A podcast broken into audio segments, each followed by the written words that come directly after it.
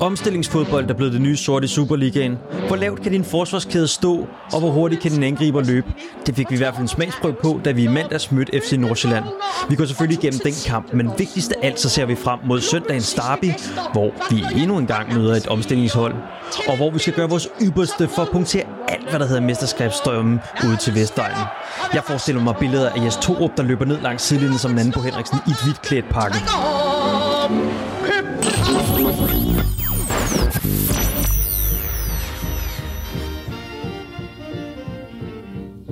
Først og fremmest velkommen til dig, kære lytter. Du har sat Absalons Radio i ørerne, en podcast, der forhåbentlig kan være med til at gøre dig lidt klogere på, hvad der sker i og omkring FC København. Og i dag der har vi fået besøg af Ivan Skavum.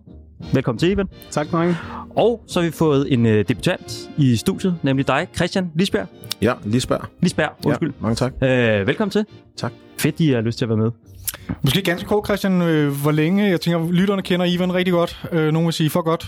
Christian, hvad, hvor længe har du været fan af FC København? Og Jamen, jeg har hvordan? været med helt fra starten af, men jeg var en lille dreng. Mm-hmm. Eller en ung, en ung dreng, ikke? Så, så jeg har været med hele vejen, øh, men først er sådan rigtig kommet ind og fået sæsonkort for en 5-6 sæsoner siden. Og hvor henne på par i parken? Nede at se. Nede at se. Yes. Ikke dårligt. Nej. Christian, det er noget med, at øh, du er lidt stolt af både at have anfører på U15, U17 og U19 Ja, det er rigtigt. øh, fra, fra den klub, øh, du træner. Ja, jeg tilhører Sundby Boldklub ude på Amager, som ligger på Kløvermarken. Mm. Den rigtige side af Kløvermarken, der Okay. hvor banerne er pæne, og mm. så den nye kunst ligger det hele. Mm. Øhm, og vi har lavet ret mange spillere ind til FCK. Og øh, Amin Chaka, som er anfører på 15. Og så er det Jeppe Perelman, Uh, undskyld ikke Jeppe Brelman, Jakob Brelman, mm. eller Silas Andersen, som er anfører på U19, eller U17, og så er det Valdemar Lund på U19, som kommer derudfra. Så noget må vi kunne. Hvad de kan, ja. Jamen, hvad, jeg ved ikke, hvad vi kan. Vi kan lave talenter. Det er noget i vandet. Ja, der spiller faktisk, øh, så er der øh, Kofitsen også øh, på U17, som også kommer derudfra. Og så er der sendt en, øh, en god spiller ud til Lyngby også. Okay. Og- I hvem? Han hedder Sanders Ngabo, Okay. som er, bliver, det helt, altså bliver det næste helt store i Danmark. Mhm. Det er sådan en, der er gået under radaren og lige om et halvt år. Han skal være glad for Lyngby. Hvad- hvad hedder han, siger du? Sanders Ngabo. Spændende. Okay. Jamen, det Så er når godt, at Lyngby det er godt, rykker at vi ned, har. så laver han et eller andet... Det er godt, det er godt, at vi har lidt i vente i hvert fald.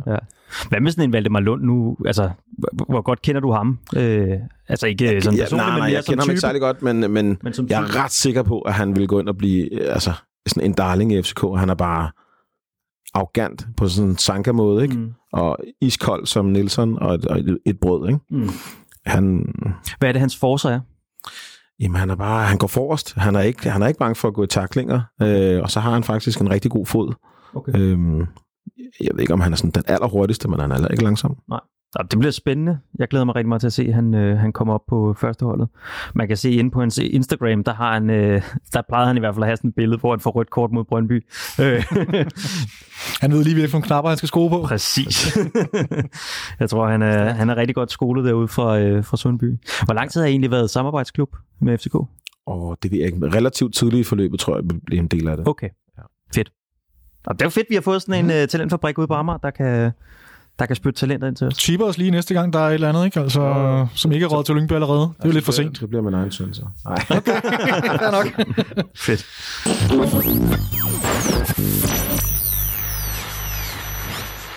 Jeg tænker, at vi starter med at se lidt tilbage på mandagens øh, 2-2-kamp i Farum. Et af de helt store spørgsmål op til kampen var, hvem der skulle udgøre vores øh, firebakkæde, efter Bøjle havde udstået sin karantæne.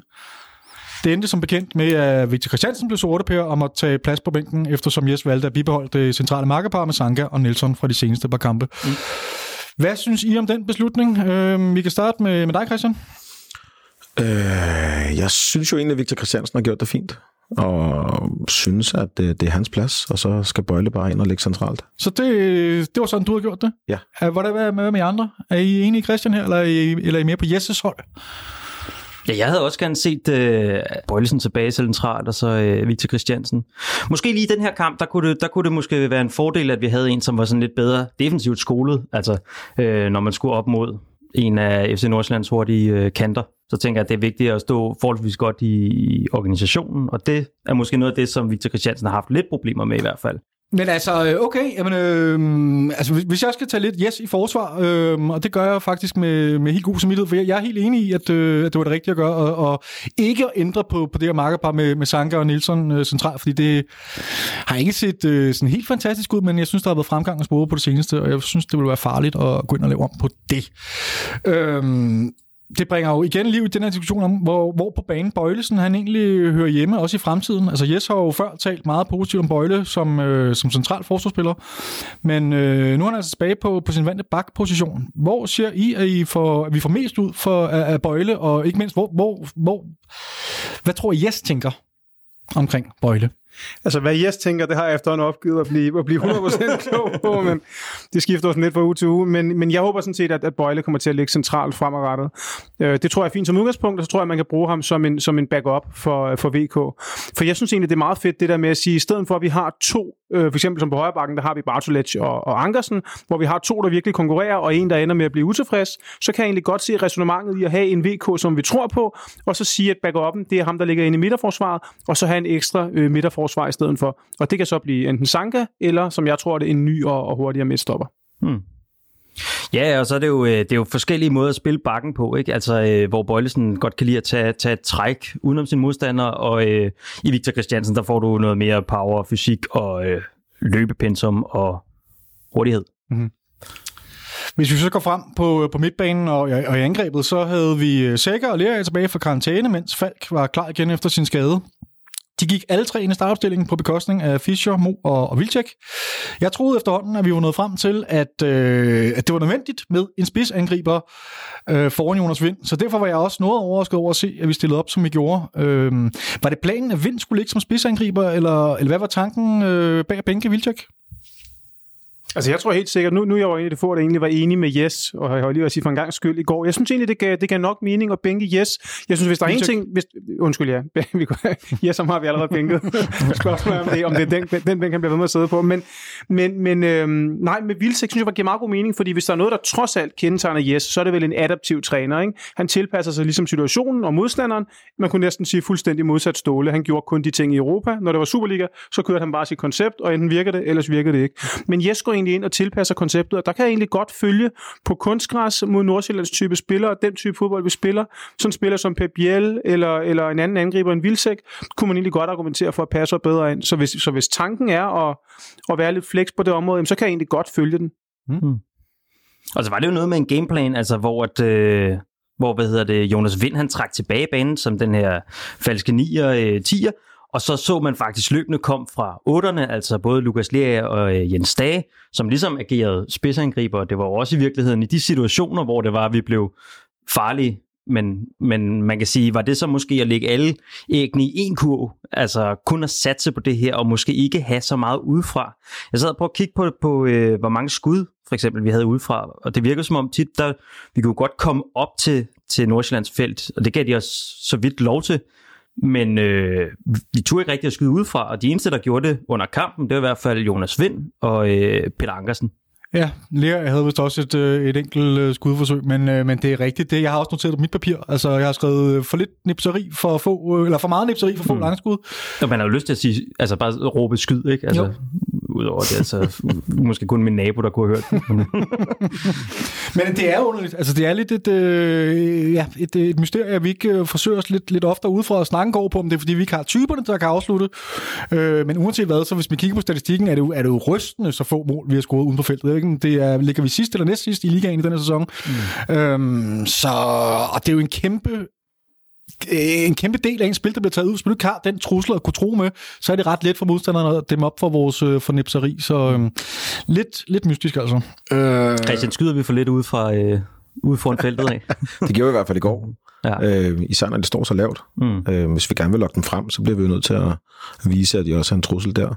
Øh, jeg synes jo faktisk, at Vind, som jeg elsker, øh, er vores svageste spiller, fordi vi bruger ham ikke rigtigt. Øhm, han var rigtig god med en døje, hvor han har en stor, stærk angriber omkring sig, og kan ligge og bevæge sig der. Øhm, hvis han skal lege spidsangriber eller lege tier, så synes jeg ikke, at han fungerer særlig godt. Mm. Og det bekymrer mig faktisk lidt, at vi bliver ved med at bruge ham enten som tier, eller som spids. Men må jeg lige spørge dig, Christian, kunne, kunne vi have spillet med Mo i stedet for det Når Mo vil gerne have spillet foran sig, så det tror jeg ikke. Så han vil rigtig gerne have, at, at modstanderholdet står lidt højt, så han kan bruge sin speed, ikke? Og min pointe var selvfølgelig, var der andre, vi kunne have spillet med i stedet for? Er det ikke sådan lidt i truppen, der mangler? Jo, men Vilcek ville jo have været god jo, især i den måde, at de står så lavt. Så vil du gerne have bold i feltet. Men jeg synes bare, man kan spørge sig selv, om Vilcek er helt en god nok sådan boldspiller til at spille rundt i det der. Nej, men han skal jo heller ikke spille rundt i det, hvis du har så mange, der kan spille rundt i det. Så... Ja, jeg tror bare måske, Jes følte, at vi manglede en. Det var i hvert fald også de sådan grunde, man kunne, kunne høre til. Måske også noget Pep Biel med, at det var også for at få noget af det der type spil. Jo, men du, har, du ligger både med Falk og Pierre Biel, som er gode på bolden og god til at finde mellemrummene. Øhm, så synes jeg egentlig godt, at man kunne have sat Vilcek ind øhm, til at være i boksen, og han, han sparker dem jo ind. Det, det kan vi jo se på statsene. Det kan vi trods alt se, ja. øhm, Og så kan vi jo synes om, hvad, hvad, hvad vi vil. Mm. Men, øh, Handler det om i virkeligheden, at der mangler en, der ligger tættere på mål? Fordi det er vel i virkeligheden det, Vilcek han gør. Han ligger sig i de øh, favorable angriberpositioner, og så ligesom altid klar på en, øh, en tap-in. Øh. Ja, altså det gør vi jo, og det gør vi jo også i går, kan man sige. Ikke? Mm. Øhm, jeg synes, han skulle have spillet. Mm. Jeg synes også lige for at tage Christian i forsvar her, jeg er fuldstændig enig, øh, og jeg synes, hvis man ser på de seneste kampe med Vildtjek op foran, så har det givet os øh, nogle helt andre dimensioner i vores spil. Øhm, måske har der, der har været lidt forlydende om, at, at Vildtjek har spillet mange kampe på det seneste, han havde måske lidt nogle små skavanker, det kan måske være en årsag også. Og gik vist ud måske til en træning øh, i sidste uge, så uden det, at jeg er 100% sikker på det. Så, så det, det, det, kan der måske være noget om. Øhm, I er lige inde på, på Pep Biel også, ham, en sidste spil jeg også i vil vinde, inden vi dykker ned i selve kampen her. Øhm, Altså hans fremtid i FCK, det, det er godt nok svært for mig at blive klog på. Øh, havde man spurgt mig for 14 dage siden, var jeg fuldstændig overbevist om, at Pep snart var fortid i klubben. Han har ikke startet inde i en kamp i mere end to måneder, og virket til at være utrolig langt forholdet. Men øh, så fik han på grund af alle de her mange karantæner øh, chancen mod, øh, mod Brøndby, hvilket i sig selv jo ikke var så overraskende, men, øh, men det var mere øjenfaldende, synes jeg, at han fik genvalg mod Nordsjælland, på trods af, at alle mand var, var fit for fight. Synes I, at han har grebet chancen i de to kampe, og, øh, og tror I, Pep er i FCK? Jamen, jeg, jeg, jeg, vil, jeg vil lige byde ind det at sige, jeg tror altså med Pep, så handler det mere om type, end det handler om niveau. For jeg synes at han har vist, at når han bliver spillet rigtigt, så har han også niveau til at spille i FCK. Så som jeg ser det, så er det altså lidt mere en debat om type kontra niveau. Fordi jeg tror, det handler om PC. Han vil gå ind ligesom overordnet og sige, hvad er det for nogle typer, vi har brug for nu? Henholdsvis offensivt og defensivt. Defensivt kan det måske være noget med speed. Det kan vi alle sammen være enige om. Måske også noget på målmandsposten. Og så er der offensivt, hvor det øvrigt også kunne være noget med speed. Men hvad er det præcis for nogle spillertyper, vi har brug for der?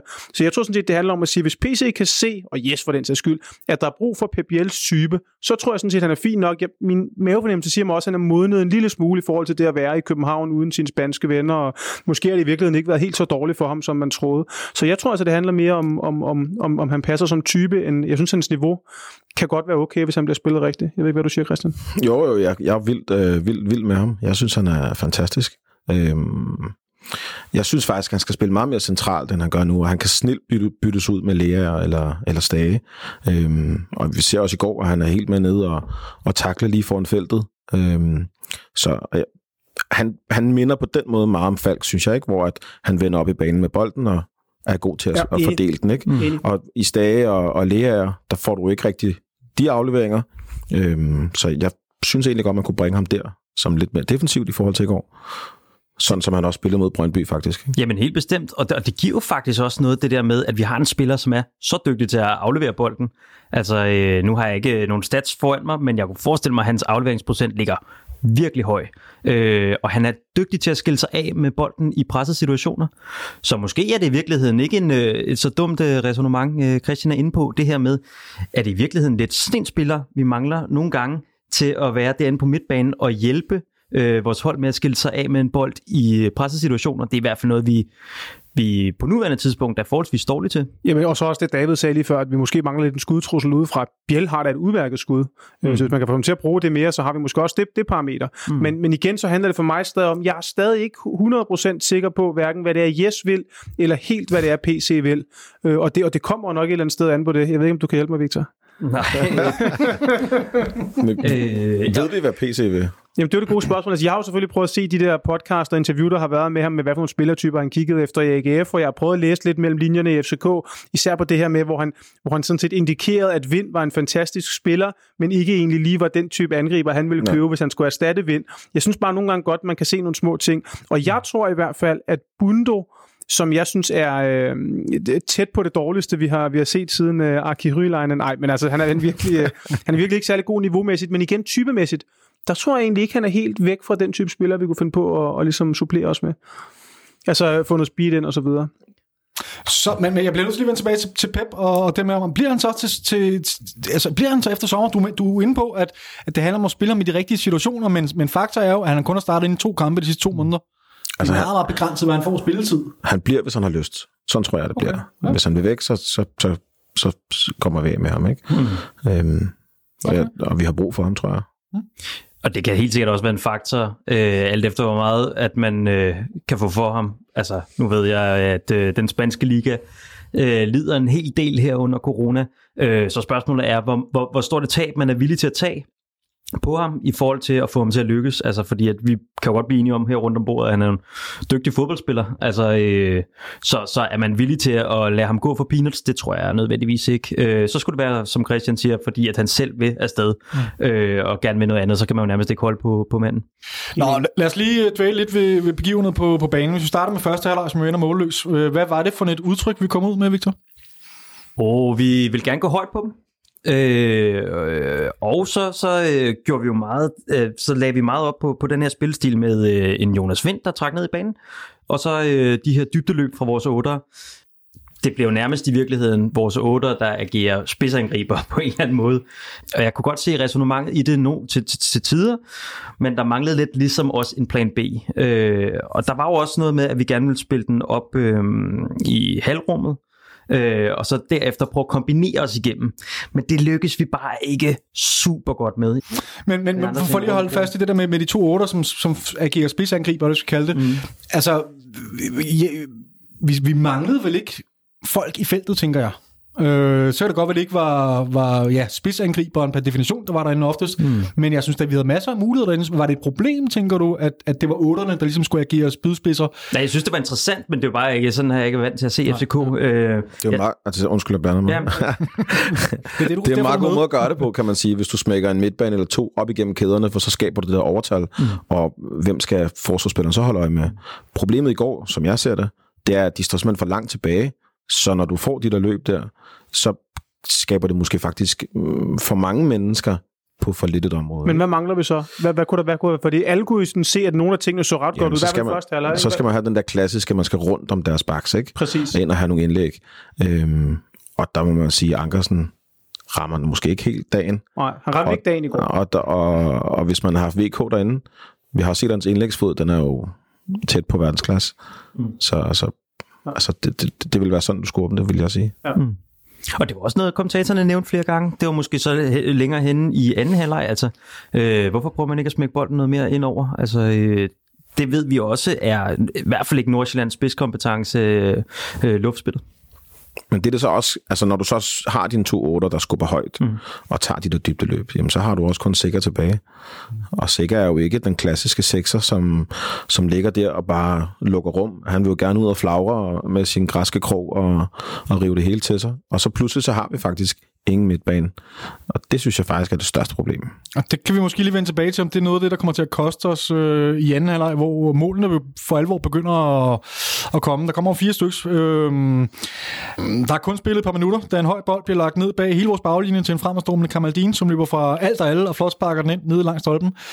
Kunne man have gjort noget anderledes i den her situation? Bliver vi fanget? At, har det noget at gøre med, at vi bliver fanget, og der er øh, vores otter er simpelthen ligger for langt fremme, og der er for meget plads i, i vores bagrum? Eller, eller hvad er det, der foregår der? Uh, nej, det gør de jo faktisk ikke så, fordi det er jo Stage, der skal skubbe op på, på indlægget, mm-hmm. og han ligger for langt væk. Og så synes jeg måske, Sanka lige der ser lidt tung ud. Mm. Han ser næsten lige så tung ud, som han gjorde uh, ja, en vis aften i altså, Herning. Der, altså, han ved jo godt, at Kamaldin er der. Mm. Øhm, og i Sankas vir- forsvar, så er han virkelig også hurtig. Jo, jo, han er jo altså, ekstremt hurtig, det kan vi jo se. Ja, ja. Men når han så også ved, at han er så hurtig, så skal han jo også være det er ekstra påpasseligt. Og så kan man så også spørge sig selv om, igen når jeg kigger på det her med typer, fordi det er nok mest de, de refleksioner, jeg har gjort mig at sige, men okay, vi har en Sanka, som er meget løntung. Han, han er en ret fed spiller og en fed personlighed, men han, han er ret løntung. Han bliver nok ikke hurtigere, og han bliver nok heller ikke voldsomt meget bedre. Og så spørger jeg bare mig selv igen, ja, hvis vi nu kigger på typediskussionen, fordi jeg tror også, Yes er en lille smule fanget af, hvis man skal forsvare ham lidt, at der er nogle typer, som det ikke er ham, der har indkøbt. Og derfor så synes jeg bare, lige det mål, det fik mig sådan lige til at tænke på, nå okay, det bliver måske ikke Sanka, som står i det midterforsvar næste år. Jamen, det tror jeg heller ikke. Men det mål der, det blev jo øh, på en eller anden måde, så, så bliver det også i stand, fordi at Kamaldin har taget flere dueller før det, løbedueller med Victor Nielsen, hvor han er blevet overmatchet rent fysisk og tabt sin duel. Så han får også i virkeligheden lov til at vandre og så tage en mod Sanka, som nok, det var nok ikke planen fra, fra FCK's side af, at det var ligesom Sanka, der skulle tage de her dueller. Men så skal, så, jeg kan ikke huske målet helt præcist i Nej. forhold til, hvor Ankersen står, men så skal Ankersen jo, jo skubbe tættere ind under, kan man sige, fordi det foregår over i vores venstre side, Mm. og så er Nielsen en lille smule fanget øh, over i den side. Og det, det er sådan, som jeg husker det, at Kamaldin er lige lidt i ryggen på Sanka, men, mm, ja. og, men der er for stor afstand mellem hvad hedder det, Nielsen Mm. og, og Ankersen, ikke? Mm. Så de ved jo, den kommer. Mm. Og fordi de, de kan ikke andet, og de Mm. mm. gjorde ikke andet i går jo.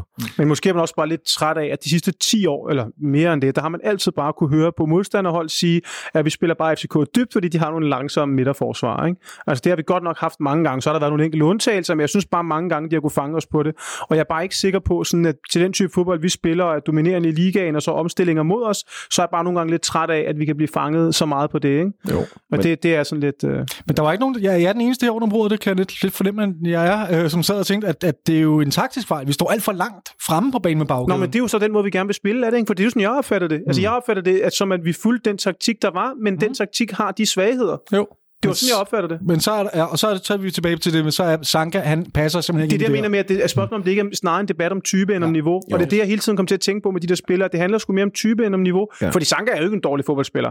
Altså, hallo, prøv at se, hvor han har spillet. Ikke? Og Præcis. han har også spillet nogle gode FCK-kampe. Men det er bare det der type udtryk, vi har, den, ud- og så den liga, vi spiller i, så, så, var jeg, så jeg bare ikke sikker på, at det helt passer sammen. Og så tror jeg så heller ikke, det passer sammen med PC's måde at tænke på. Med at han vil gerne have rigtig meget for pengene, hvor Ståle måske ikke var, han var ikke så bange for at smide en stor løn på bordet til en ældre spiller. Det har han i hvert fald gjort, øh, skal vi ikke bare sige, lidt for mange gange. Ikke? Men David, hvis du sætter Sanka så 10 meter tilbage, vil han så have, have klaret den duel? Fordi det så vi jo også helt sent i kampen, hvor det også er, at han bliver totalt sat af Kamaldin. Jo, jo, men det er også en omstilling, er det ikke? Altså, Jo, præcis. så ja, altså, jeg mener, ja, det kan, det kan da sagtens tænkes. men det er jo klart, at de spiller den i det bagrum, fordi de ved, at Sanka Ja, er den langsomme. Så, det er jo. Ja, det er ja. jo, på den måde er det jo smart af Nordsjælland, ikke? Mm. Og det skal vi jo reagere på. Men det kan jo ikke komme som nogen overraskelse. Men vi spiller mod Kamaldin, en af Jo, ligens hurtigste spillere. Men, men jeg tror sådan set, at Sanka og Nielsen gør det, de får besked på. Det tror jeg. Og så kan vi også. diskutere, om det, de får besked på, er det rigtige. Øhm, og, og som, som jeg ser det, så den offensive del af det, det virker som om, at vi forbereder et tremandsforsvar, og så vil vi rigtig gerne have nogen, som kan klare det hele selv. Og så har vi ham her sekseren, som kan ligge og være lidt flagrende og beskytte lidt. Øhm, og det fungerer bare ikke, Mm. sådan når vi har den med fire bag en. Vi skal videre. Øh, der går kun ganske få minutter, så ligger bolden heldigvis nede i den anden ende. Øh, Jens Dage får sat øh, sidste fod. Han stjæler næsten et mål fra, fra Joni efter et flot indlæg af Pep Biel. Øh, og så, så sker der det, altså så, så er vi inde i en periode, hvor der, hvor, altså, der er kæmpe chancer i, i begge ender. Det, det, det buller frem og tilbage. Øh, og altså, Rasmus Falk har en kæmpe chance også for at bringe os på, Det på synes to du alligevel.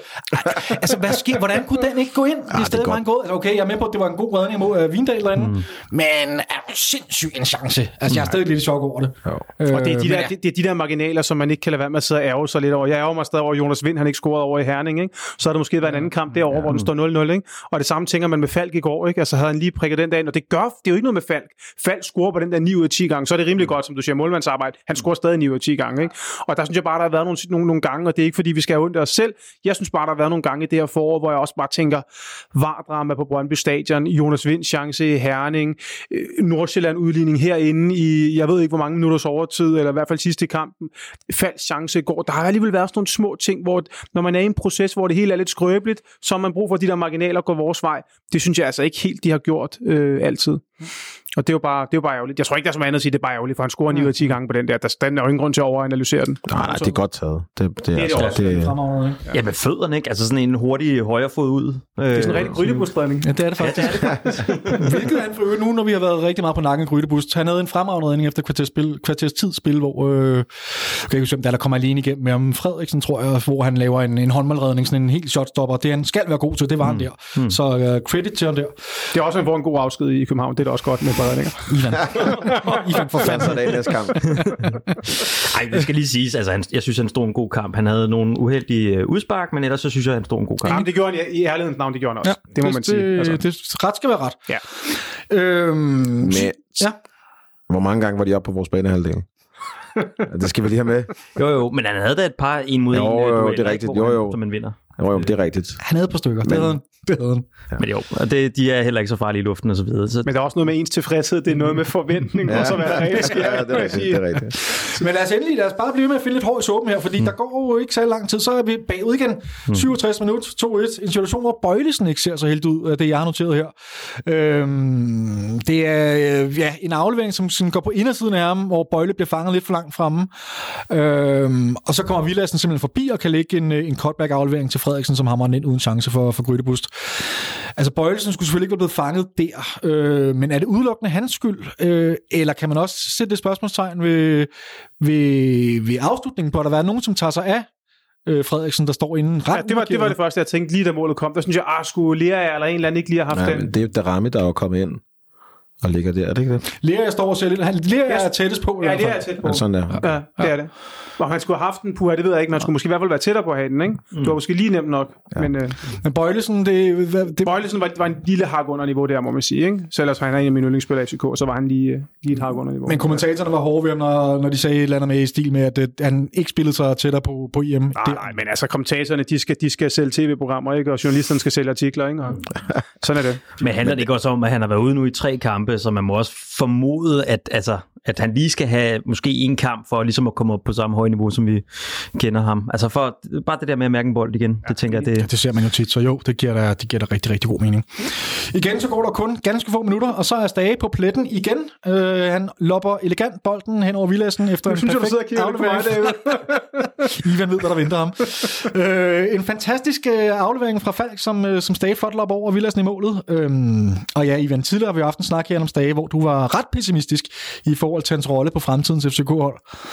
Er vi efterhånden derhen, hvor du må overgive dig og erkende, at Stage måske har potentialet til at få en, en ledende rolle på fremtidens FCK? Jamen det håber jeg da. Altså, vi, der er der masser af fodboldspillere i historien, som har udviklet sig, og som er kommet til et sted, og så er de blevet... Jeg kan da, det kan vi nok alle sammen huske. Spillere som Linderoth, hvordan de startede FCK. Silberbauer kan jeg også huske, hvordan startede FCK. Det var jo helt forfærdeligt. Så har jeg slet ikke nævnt en døje, hvordan han startede FCK. Det var også helt forfærdeligt. Så, så, så det, der, det der er et udfaldsrum. Men når det så er sagt, så, så synes jeg også bare, at fodboldfans har en tendens helt generelt til at glemme utrolig hurtigt.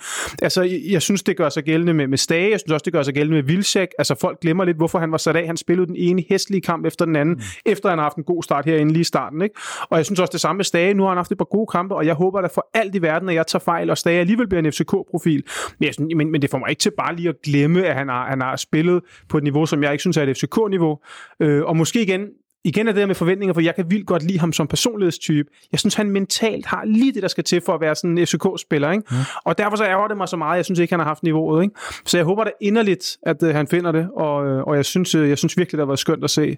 Uh, at han er kommet op på det niveau. Og så, jeg tror, det har styrket Stage lidt, det der med, at, at Lea er kommet. Ikke? Jeg tror, der er lidt den, det kender vi da også alle sammen i livet, hvis der kommer en eller anden ny ind på en arbejdsplads, eller hvad ved jeg, mm. som lige tror en lidt, så skal man med med nok vise, hvorfor det var, at de har valgt at ansætte dig i oprindelig tid. Og så er det også på en fodboldklub. Ikke? Mm. Og det er en fed motivation nogle gange som menneske, hvis man holder den i en, i en god ånd. Og det tror jeg altså også, Stage har haft. Stage har ligesom godt vidst, at nu går det enten den ene vej, hvor jeg spiller i OB om et år, eller så går det den anden vej, hvor jeg ligesom slår igennem i FCK, mm. og så er det bare passet til, hvor han var som person. Det er da bare super fedt. Mm. Men kan det ikke også handle om, at i virkeligheden for et halvt års tid siden, at han var på vej tilbage efter en skade, så man kan sige, måske mm. har, har, har det med at få øh, kontinuerlig spilletid, samtidig med, at, at, at uh, Lukas Lea er kommet ind på holdet, været en motivator. Jamen, Victor, jeg ved, jeg, jamen, jeg forstår godt, hvad du mener, men jeg ved, jeg er ikke sikker på, at det kun var det. Jeg, jeg tror også bare, fordi PC var også lidt inde på i et interview, at han synes ikke, Stage havde spillet, han var blevet spillet helt som Stage kunne spilles i AGF, og det okay. synes jeg er rigtigt. Jeg synes, Stage måske kom til FCK med et fighterhjerte, men med lidt for meget ydmyghed. Altså, jeg synes godt, han kunne gå ind og vise fra starten, nu er jeg kommet til København, I'm here, ikke? og så gå mm. ind og ligesom vise også alle de offensive ting, som vi virkelig ved, at Stage kan. Ikke? Mm. Og det synes jeg bare, han er ved at finde nu, og så må vi virkelig bare håbe, at, øh, at pilen stadig går den rigtige vej. Det, nu, jeg har også noteret her øh, PC-effekten spørgsmålstegn i forhold til Stage, for jeg blev også mærke i, i postmatch-interviewet med, med Jens Stage, hvor han blev spurgt ind til, øh, ja, han får, øh, Stage har fået at vide af PC, lige ja. da han kom til klubben, at han skulle steppe op, og han skulle finde nogle af de takter frem fra AGF-tiden. Altså, øh, jeg, jeg tror, du har en pointe i det her med Lea, der presser stadig. Det er nok mest nærliggende. Men er der også en eller anden form for, øh, for PC-effekt Det tror jeg, der er. Jeg tror, det, det hele tingene passer sammen, og så har han fundet sig til rette i København, og nu ved han ligesom godt, okay, hvis jeg skal være her, så er det den vej, jeg skal gå. Nu er det slut med at være den ydmyge jyde, på, øh, som er kommet til byen. Nu, nu, nu må han ligesom vise, hvad han har lavet af, ikke? og han har nok også stedet lidt i hierarkiet, lært folk at kende. Og Men måske, det, har, det har også noget at gøre med Ståle, tror jeg. Altså Ståle spillede ham som højre bakker, som venstre vinger. Og, det var også lidt og det, PC, det var også lidt det PC implicit sagde, Ja, ja. Altså, altså, han har været spillet helt forkert, og så har han faktisk ikke, tror jeg, passet ind i en stram 4-4-2. Øhm, og, og den nye taktik, vi har her med, med de her tre på midten, og vi vil gerne have de her gennembrudsspillere, men det er jo, det er jo Stageland. Mm. Øh, så, så det er også noget at gøre med systemskifte, og så tror jeg, uden at jeg sådan helt øh, tør at sige, at jeg ved det 100%, altså Ståles måde at, at, at mandskabsbehandle på, var jo ikke alles kop te. Altså, der er jo nogen, som... Men tror du ikke, jeg, jeg tror, det er sådan en type, som Stave ville kunne tåle Nej, det. det ikke? tror jeg bestemt ikke. Jeg Det tror, tror han er en meget sød dreng. Okay. Øh, og jeg Bare tror en eksempelvis... Ja, ja, nå, ja, du ved jeg ikke. Men, men også en ting som, at du ved, øh, brændattentat på hans lejlighed oveni, og Ja. ja. alle de der ting, jeg tror også... At, Men det har du ret i. Han skulle finde til også det med, han skulle ligesom finde sig til Ja, rette ja, i København. præcis. Men nu, nu og hvis du så har en træner, som så hugger dig i hovedet, hver gang du laver en fejlaflevering, og du kunne se det på Darami Ståle også. skreg der aldrig af nogen. ja, men også Darami, ikke? Som man snakkede om, var det helt store, og blev hævet ud i pauserne og alt muligt, ikke? Ja. Øhm, han har da også en helt anden attitude nu her. Vi skal lige have lukket øh, de sidste 20 minutter af kampen ned, fordi resten af kampen bliver ekstremt hektisk med, med chancer i begge ender. Hvilken fornemmelse, Christian, sad du med de sidste 20 minutter? Troede du på sejren, eller så tænkte du, vi nu sætter det hele over styr? styr eller, ja, hvilken fornemmelse sad du med der? Og jeg, nej, jeg havde ingen fornemmelse af, at vi ville vinde, men jeg synes faktisk heller ikke rigtigt, at, at jeg havde sådan en, nu taber vi. Øh, jeg var enormt skuffet over Nordsjællands måde at håndtere kampen på i går. Øh, de, de brander sig selv som værende det her tekniske flydende hold, der bare finder rum hele tiden, ikke? og de går i går, der stod de bare og ventede på at losse en lang øh, op til, til Vilands, øh, Villavejens hurtigste dreng. Ikke? Ja. Øhm, så nej, jeg, jeg havde ikke en følelse af, at vi ville tabe.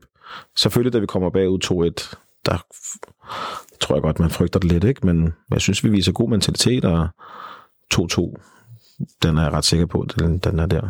Den er der. Øh, det, det kunne vendt i, i begge ender, kan man sige. Der er kæmpe chancer, ja, både, både til os, og Kamaldin har også et par stykker, blandt andet en i, i de døende minutter. Øh, Lea har også en, øh, hvor, hvad hedder han, Vil, hvad hedder han? Der, Vindal. Vindal må ud med det yderste af fingerspidserne lige at klare den. Så det, det kunne endt i alle retninger. Hvis vi lige skal sådan ganske, ganske kort komme med nogle overordnede ord på præstationen. Vi kan selvfølgelig ikke være tilfredse med en enkelt point. Men hvad med spillet på banen? Var det en øh, godkendt kamp fra vores side af, Victor? Ja, jeg synes, jeg synes vi, vi gjorde det godt. Det var et fedt udtryk, vi kom ud med, og, og, og også det her med, at vi turde gå højt på dem. Øh, det, det, det synes jeg klæder os. Øh, selvom vi vidste, at de havde øh, deres omstillingsspiller i øh, Villands hurtigste øh, dreng, som du sagde, Christian. Øh, og det afspejler sig også bare i, hvis du kigger på... Øh, hvad hedder det, øh, expected goals, hvor at vi ligger på sådan noget 3,6, og Nordsjælland ligger på 1,6. Øh, så, så på en eller anden måde, hvis marginalerne lige var gået vores vej, så havde vi også vundet den kamp. Og det handler over om igen den, øh, den chance, som Rasmus Falk øh, ikke lige får sat ind, eller Lukas Leagers øh, hak lige ved siden af øh, med mål og så videre. Så jeg synes, det var en godkendt øh, præst- præstation. Jeg, jeg er enig her. Jeg, jeg, hvad med andre? Synes jeg også, det var en, en, en godkendt præstation? Jamen, jeg er meget enig med Victors analyse. Øh, både substans og lidt. Jeg synes, det er meget, og igen, jeg kan kun tilføje, at med de typer, vi har til rådighed, der synes jeg egentlig lige præcis, i går griber vi det sådan nogenlunde fornuftigt an. Så det, det er også, synes selvfølgelig kunne man sådan overordnet sige, hvis man ser væk fra det fodboldmæssige, så sad jeg selv med sådan en følelse de sidste 20 minutter af, fordi jeg er sådan en naiv optimist, at, at det var nu sæsonen blev defineret, ikke? fordi jeg havde stadig det lille regnstykke med, at nu napper vi den op i farm, og så slår vi Brøndby, og så ser det da ikke så ringe ud. Måske dummer Midtjylland, så, så kan vi komme helt op. Det er måske optimistisk nok, men jeg troede virkelig på det sølv. Ikke? Mm-hmm. Så for mig, må jeg indrømme, sådan, det var mere som, som fodboldfan, var det mere sådan, man kiggede ikke så meget på det fodboldfaglige, man sad bare og tænkte, okay, det er nu sæsonen bliver defineret. Kan vi stadig gå forbi Brøndby ved at slå dem øh, på søndag i det derby, eller bliver det en fuldstændig forfærdelig afslutning, hvor vi skal sidde og spekulere i hjemmebane nederlag og et derby, hvor Brøndby kan blive nummer et, og ting, jeg slet ikke tør tænke på. Ikke? Det var mere, for mig var det mere sådan den der følelsesmæssige, ligesom du ved, når man sidder og ser en, en, en CL playoff kamp, ligesom nu ved man godt, det er nu, det er nu sæsonen bliver defineret, ikke? for det er det her, vi taler om om et halvt år. Og det er også den kamp, vi ligesom taler om om et halvt år. Spiller vi, er vi i Conference League, eller er vi i CL-kval, hvor er vi? Det var ligesom, jeg havde det sådan, det var der, det blev defineret. Og derfor ramte den. Jeg må indrømme, jeg, jeg blev lidt ramt i går af den, tænkte, ah, jeg følte ligesom, det var der procenter, der kom meget lavt ned på, hvad vi kan nå i den her sæson. Ikke? Det er vildt, at det alligevel taget så lang tid for, at du accepterede det. Ja, det er, altså, ja, det, det er måske igen københavn set. Vi skal sgu tro på det, og så synes jeg bare, man har set så mange comebacks i fodboldverdenen, hvor man tænker, det der burde slet ikke kunne lade sig gøre, og så sker det alligevel. Ikke? Vi har set hold bliver afskrevet en runde, så er der guldkamp, næste mm. runde, så er træneren fyret, så er den bedste i verden. Ikke? Og folk glemmer bare så super hurtigt i fodbold. Jeg vil stadig våge den påstand. Havde faldt score på den chance i går, så tror jeg, vi har taget sølv. Det tror jeg. ja, altså, jeg, jeg, det tror jeg, jeg, synes virkelig, at vores helt store problem i den her sæson, det har været det her med, at vi ikke kan holde, øh, holde nogle clean sheets. Altså, jeg sad og prøvede at kigge over, hvor mange clean sheets vi har holdt indtil videre i sæsonen. Og det er altså kun ned til fem. Og to af dem er mod Horsens. Det, det siger altså bare noget om, at vi har virkelig et problem i, øh, i bagerste geled og, øh, og måske også på målmandsposten. Skal jeg til at finde den statistik frem? Jeg sidder og lavede klokken rigtig lort i nat. Og så, øh, det, det er fuldstændig vanvittigt så mange mål, vi har lukket ind. Vi har kun lukket et. Vi, altså, hvis du tager antallet af hvad hedder det, indkasserede mål, mm. gennemsnit per kamp, ligger vi på 1,65 den her sæson. Ja. Det er sket en gang før i klubbens historie. Vi skal tilbage til, hvad er det, 94-95. Og det sjove er, at vi ansætter jo sådan Ruben Sayers, som egentlig skulle, skulle ligesom være garant for det der, så jeg mener, at det er jo egentlig, jeg synes lige der kan man ikke engang kritisere klubben så meget, fordi vi ved, at vi har haft en træner, der var stærkt defensivt, og vi, vi siger, at den lukker vi ved, ved en mand, der virkelig har været dygtig defensivt inden, ikke?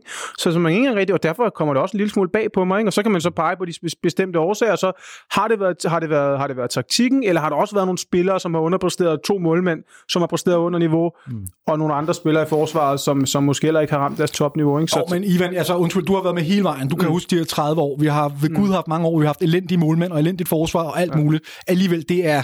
Og det er ikke, fordi vi ligger sådan markant altså det, det er minimalt, at, at vi ligger højere end det, vi normalt gør.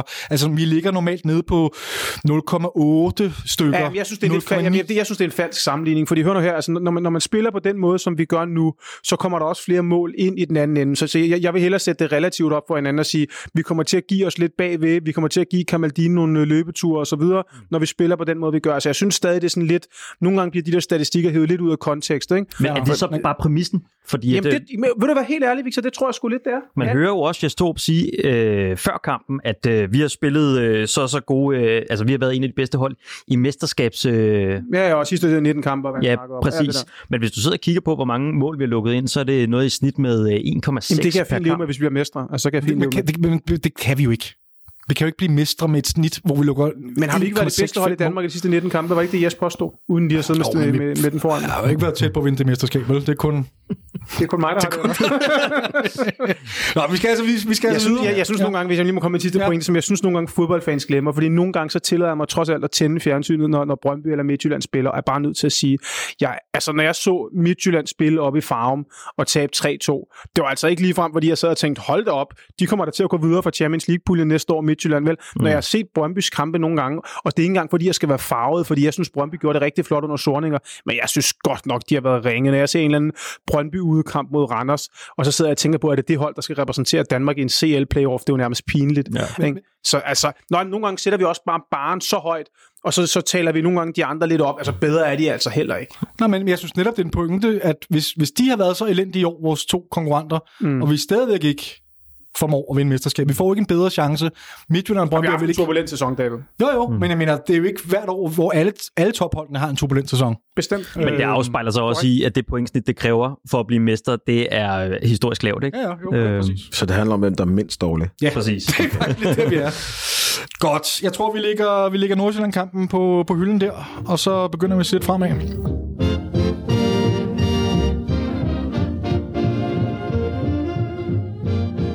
Vi er for tiden ekstremt forkælet som FCK-fans i forhold til mediedækning af vores kære klub. FCK har altid været godt eksponeret i medielandskabet, men jeg mener ikke at kunne huske, at udbuddet har været så stort som det, vi ser lige for tiden. Vi bombarderes med podcasts, lange portrætter, interviews fra tv-stationerne osv. osv.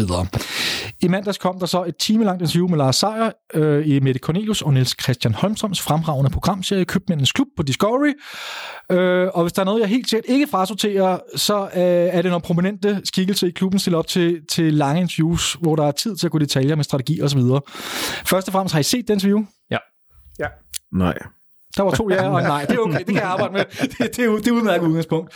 Øhm, altså jeg tænker, vi, vi ganske kort lige dykker ned i nogle af de pointer, som jeg har fundet frem, og så må jeg endelig sige til, hvis, hvis I har bidt mærke noget andet. Ikke? Men først og fremmest, så lagde jeg mærke til, at øh, Holmstrøm fortalte, hvordan der ved hans fratrædelse lå en strategi om, at ved udgangen af Ståles kontrakt i 2021, øh, skulle man gå tilbage til at have både et advisory board, en sportsdirektør og en cheftræner, og så påpeger han så for øvrigt, at man gerne havde beholdt Ståle, øh, og udtaler, jeg ved ikke, hvorfor bestyrelsen, aktionærerne, valgte at forkaste den plan, og jeg var meget overrasket over, at man i stedet forlængede med Ståle i to år. Dyr beslutning. Sejr forsvarer sig som, at han ikke var inde over den beslutning, øh, så det er ikke så meget det, den går på, men jeg, jeg, jeg bider lidt mærke i det her. Altså, hvad tænker I, når I hører, at der rent faktisk har foreligget en plan med ikke at fortsætte med Ståle i dobbeltrollen, og man så i stedet for vælger at forlænge aftalen med Ståle?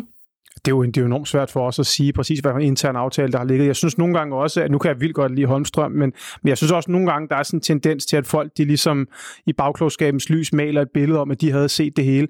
Altså jeg vil, jeg vil jo til hver tid påstå, at siden øh, de sidste 10 år har klubben været, været drevet mere af, af administration end af ledelse. Og det er altså 10 år, hvor at, øh, Niels Christian Holmstrøm har siddet i bestyrelsen og sørget for at øh, ansætte Katja Mosgaard og Anders Hørsholdt og andre udmærkede mennesker, der egner sig til at administrere, men bestemt ikke til at lede. Så jeg synes måske nogle gange, det, det er sådan lige lidt nemt øh, at, at bare skulle sige, at jeg havde, jeg havde den store forkromede plan klar, og jeg havde også set det med Ståle. Når alt det så er sagt, jamen så er der, der ingen tvivl om, at, at, at vi har da også snakket om masser af gange herinde, at de fleste kunne jo godt se, at, at Ståle havde nogle, nogle, nogle stærke sider, men en af hans svage sider var, at han var meget egenrådig, og, og det skulle der ligesom gøre et eller andet ved. Men jeg synes måske, det er lidt billigt, når man har haft 10 år i bestyrelsen, og man ikke engang har haft et fuldtidsarbejde. Ja, så er der altså noget, der hedder rettidig omhu i det her, i det her land. Ikke? Så kunne man måske have, have gjort det lidt før. Men det er, ja. Okay. Mm.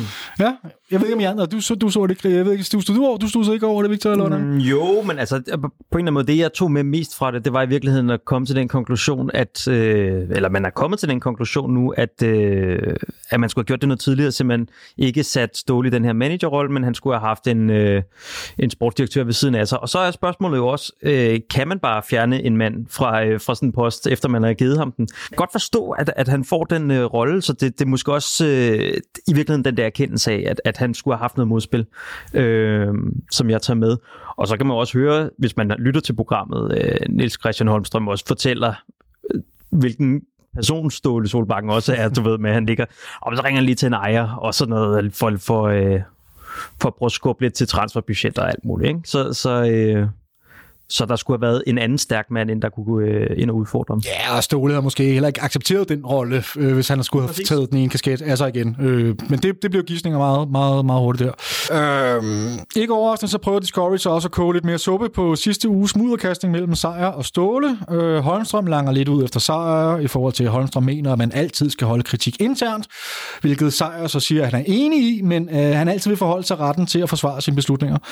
På den ene side, så kan jeg godt forstå hans borg for at forsvare, hvad der i hans øjne har været en rigtig beslutning, men bør han måske, hvad skal man sige, øh, æde den personlige stolthed, og så lade kritikken blive intern, hvis det er det, der er det bedste for klubben, eller hvad? Har Holmstrøm en pointe her? Jeg synes, den der dialog, den er blevet kørt mellem to tabloidmedier, ja. som virkelig har levet godt af, at øh, Ståle Solbakken godt kan lide at, og, øh, øh, at tale i medierne, og måske også en Lars Seier på den anden side. Fordi at man hører jo, når man hører Lars Seier tale om øh, hans forhold til Ståle Solbakken og så videre, så er det jo ikke fordi, at det, det er på samme måde, som det bliver fremsat i, i de medier, de har været i. Så øh, jeg synes måske, at det, der bliver kogt lidt meget suppe på hele den der og så skal man også passe på i den her politisk korrekte 2021-verden, at man må altså også godt sige nogle ting. Altså verden går altså ikke under, fordi at Ståle han forsvarer sit projekt, og fordi Sejr giver ham lidt igen, og fordi Holmstrøm siger, hvordan han var. Selvfølgelig skal man ikke kalde hinanden alle mulige grimme tillægsord, mm. men helt ærligt, altså, vi skal heller ikke leve i sådan en verden, hvor man ikke engang må tale til hinanden mere, vel? Nej, nej. Altså, så, og så vil jeg så give Victor fuldstændig ret i, så er, så er det jo bare den medievirkelighed, at jeg tror, at Sejr også er inde på det i det interview, hvor han siger, at hvis han snakker med dem en time, så kan de tage bogstav bogstaveligt talt 35 sekunder, hvor han i en sidebemærkning har sagt et eller andet om Ståle, og så er der en hel artikel om det.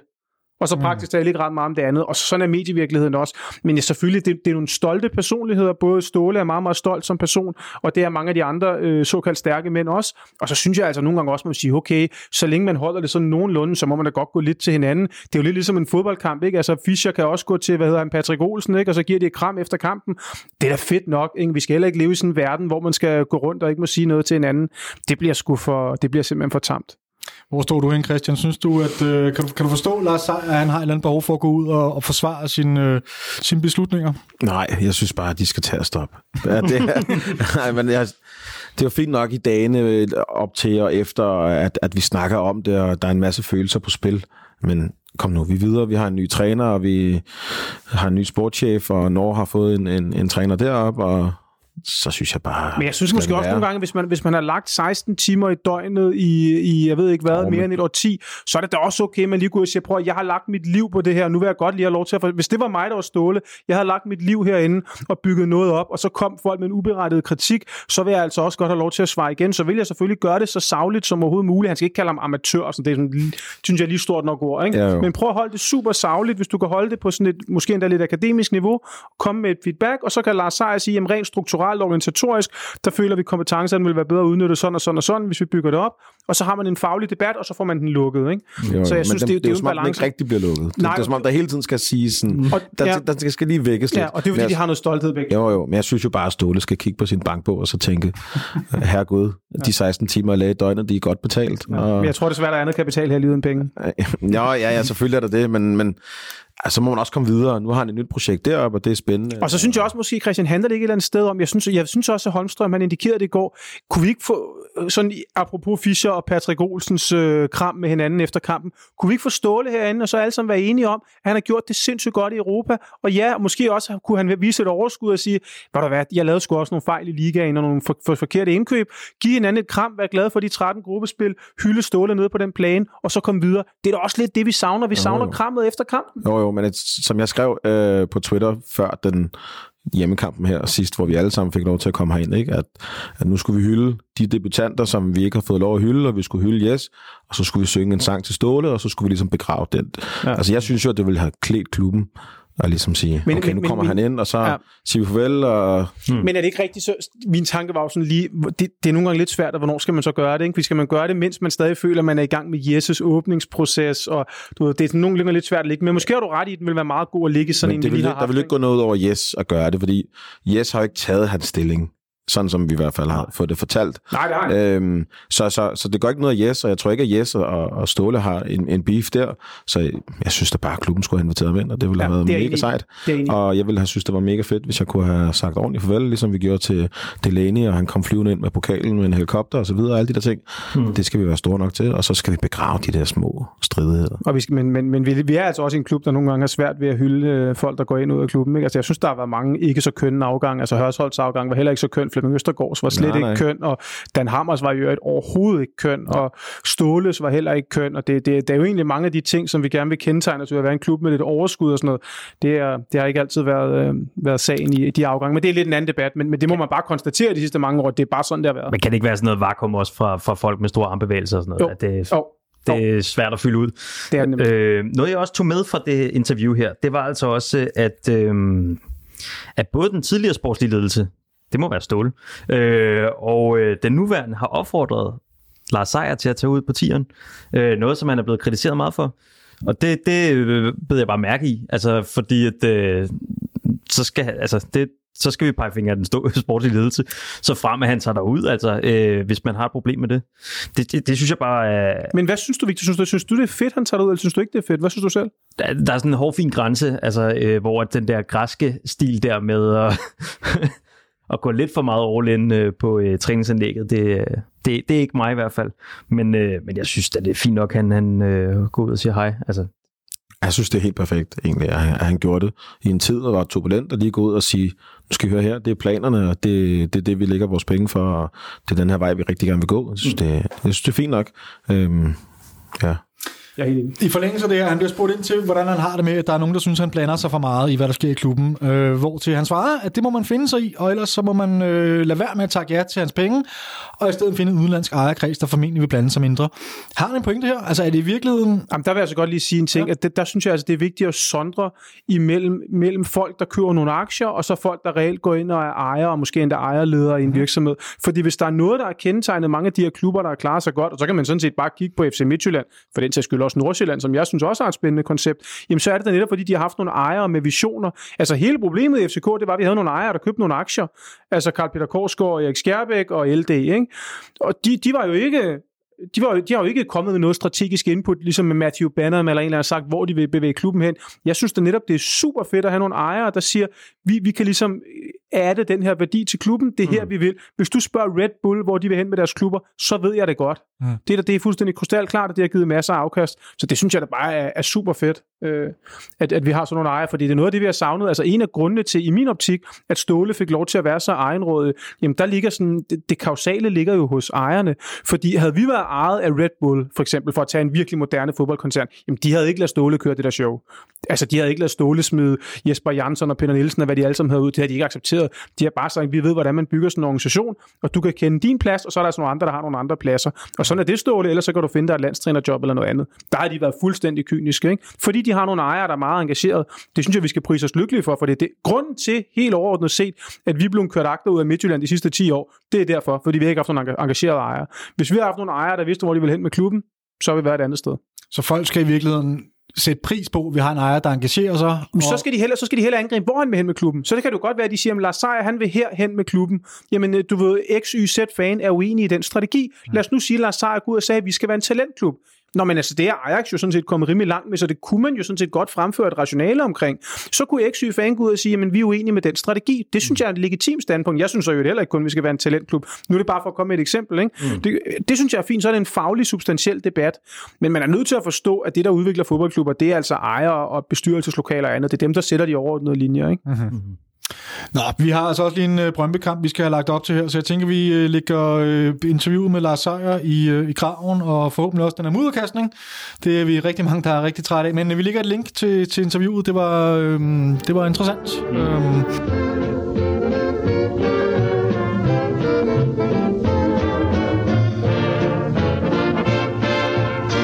Okay, nu kommer vi til et sponsoreret element, ikke? Mm-hmm. Øh, hvor du, lytter, kan være med til at vinde disse magiske sokker, siger jeg, og peger ned på min egen sokker, nemlig uh, Yes We Can-sokken fra uh, shopwithsocks.com. De hjalp så ikke os så meget i går, selvom jeg ellers uh, på Twitter havde opfordret vores lytter. Uh, jeg ved blandt andet, at Amelie Bremer havde dem på, uh, og jeg håber også, at de lytter, vi har sendt uh, ud til, havde deres på. Uh, men de, de, de hjælper os ikke lige der, men de skal kraft helvede hjælpe os på søndag. Vi har ikke tabt med dem, kan man sige, mens du har haft dem. Okay, det er så rigtigt. nu begynder vi at justere lidt på, hvad de kan. Nå jo, men altså, vi må tage, hvad vi kan få. Ja, det er det. Og i den her uge, der skal gættes øh, en tidligere spiller ja, i klubben, som vi håber at se herinde igen på et eller andet tidspunkt, mm-hmm. nemlig øh, Thomas Delaney. Han har noget lækkert hår. Hvem har skrevet den originale sang til, øh, til, til det kampråb?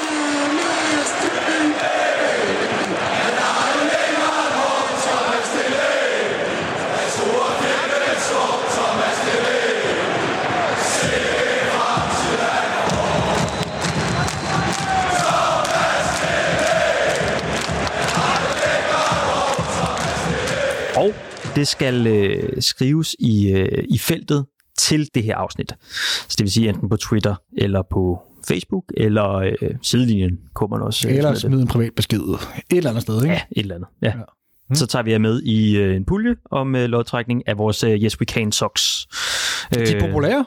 Ja, de er faktisk ret populære. De ryger hurtigt. Ja, de er også meget lækre. Altså, mm, det er de. God kvalitet. Ja, jeg tror, det er sådan noget bambus øh, tennissok. Øh.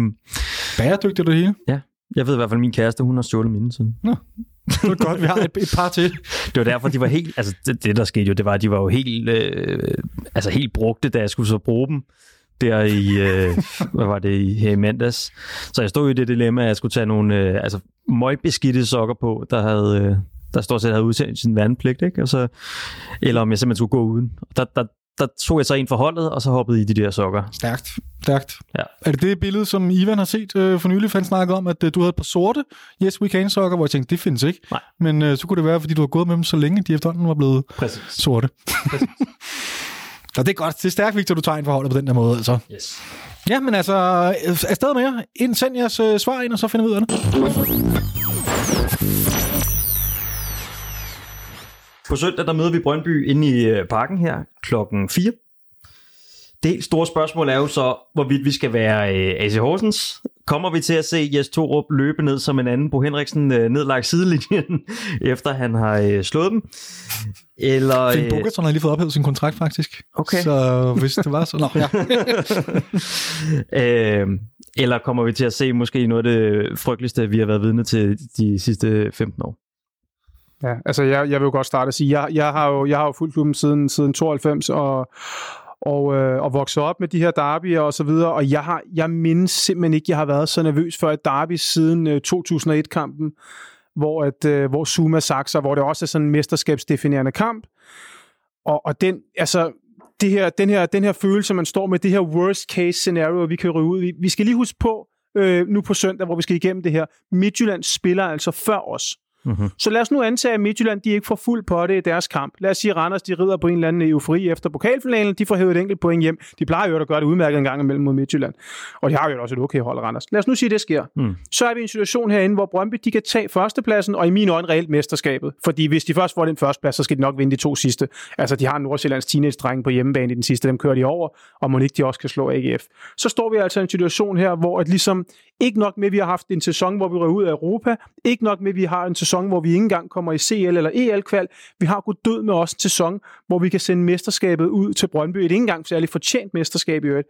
Altså, det er, jo, det, er jo, det, er jo, det er jo forfærdeligt, jeg kan allerede se Pavlovic løbe rundt dernede foran sektionen, mm. og så har han ellers blevet instrueret af Brøndbys fans til, hvordan det var Sanka, han jublede dengang, og, og hvordan Hjalte jublede dengang. Jeg kan se alle de der ting. Prøv at høre, det her, vi skal igennem på søndag, jeg tror bare, at nogle folk de glemmer, det er en kamp, vi kommer til måske at huske, ikke bare om 2, 3, 4, 5, men måske om 10 og 15 år.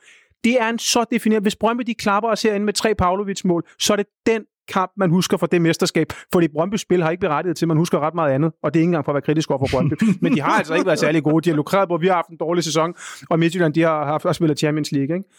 Men det må simpelthen ikke kunne ske, at man kan vinde et mesterskab på at spille omstillingsfodbold. Altså, øh, kig på nogle andre ligaer. det er helt. Og så... det er helt forfærdeligt. Det er helt forfærdeligt. Det er, det er forfærdeligt. Christian, er du enig?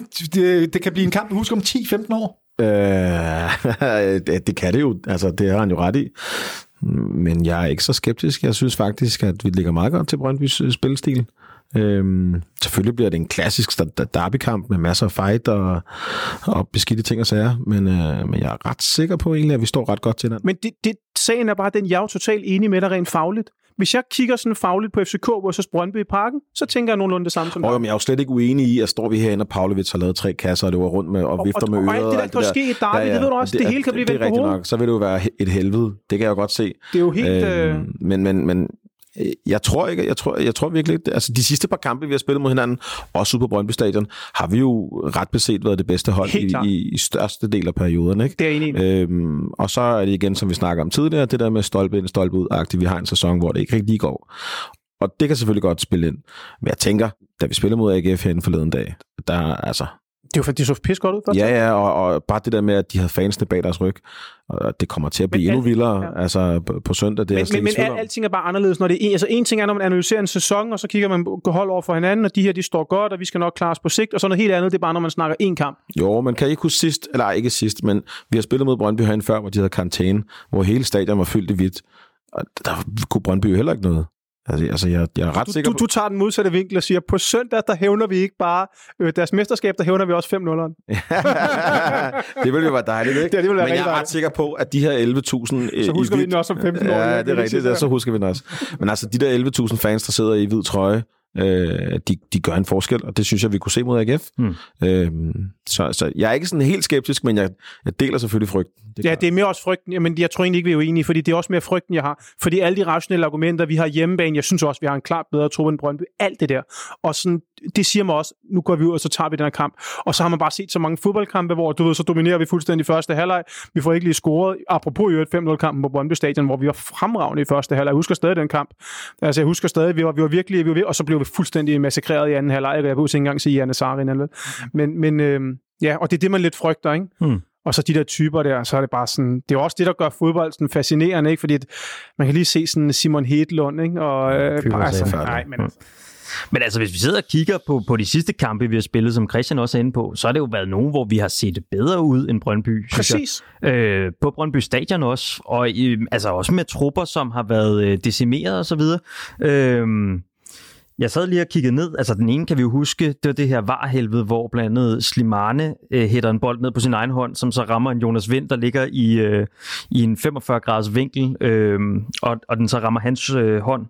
Øh, og Vilcek putter den ind, øh, som så bliver annulleret efterfølgende, og så får øh, Maxø et straffespark øh, på en arm, som Jens Dage knaller i hovedet på ham. Men en kamp, hvor vi sidder ret meget på det, indtil den bliver slået i stykker Det gør af, vi jo der kommer... kampene derude. Det gør vi, og den anden, den vinder vi jo 3-1. Ja. Øh, Men igen, på det faglige er jeg jo fuldstændig enig, men jeg siger bare, det er så definerende. Altså, jeg siger bare, at nogle fodboldkampe, de er bare mere definerende end andre, fordi der er også noget definerende i, at vi går ud. Lad os nu sige, at vi går ud og kører dem over. Det kommer også til at betyde vanvittigt meget for vores sæson. Ja. Brøndby, de stak snuden frem med det hele, indtil de kom ind i parken, ikke? Og så fik de ligesom fortalt, okay, Ja. så er du heller ikke bedre, Andrea Pavlovic. Vel, der var nok en grund til, at vi ikke kunne bruge dig, ikke? Og det vil, det vil jo glæde en så inderligt, at man næsten ikke kan beskrive det. Men det er også derfor, at der er bare vanvittigt meget på spil, mm. og vi ved alle sammen godt, hvor små marginaler fodbold er. Altså, det er sgu også det, der gør det. Altså, jeg tænker lidt på sådan Rosenborg-kampen. Jeg kan huske, der havde jeg lidt den samme følelse. Vi var bedre, vi var bedre end Rosenborg. Det følte jeg, vi havde bedre trup. Vi skulle overtage dominansen i Norden. Kampen herinde, vi kører dem jo over fuldstændig, men vi fører kun 1-0. Og så har Roar Strand den der i overtiden med Johan Villands redning, hvis I kan huske den, øh, mod Rosenborg. Ikke? Hvor vi lige så godt, så havde vi ikke kommet i Champions League det år, så havde hele verden set anderledes ud. Og det er de der bitte små marginaler. Vi kan også køre Brøndby midt over og føre 1-0, og så får de lige øh, to mål til sidst. Ikke? Mm. Det, det bliver helt vildt spændende. Men jeg tænker, altså lagt sammen med, at vi har, vi har haft et godt tag på de sidste to kampe. Det har været ude på Brøndby Stadion, det har været uden tilskuer.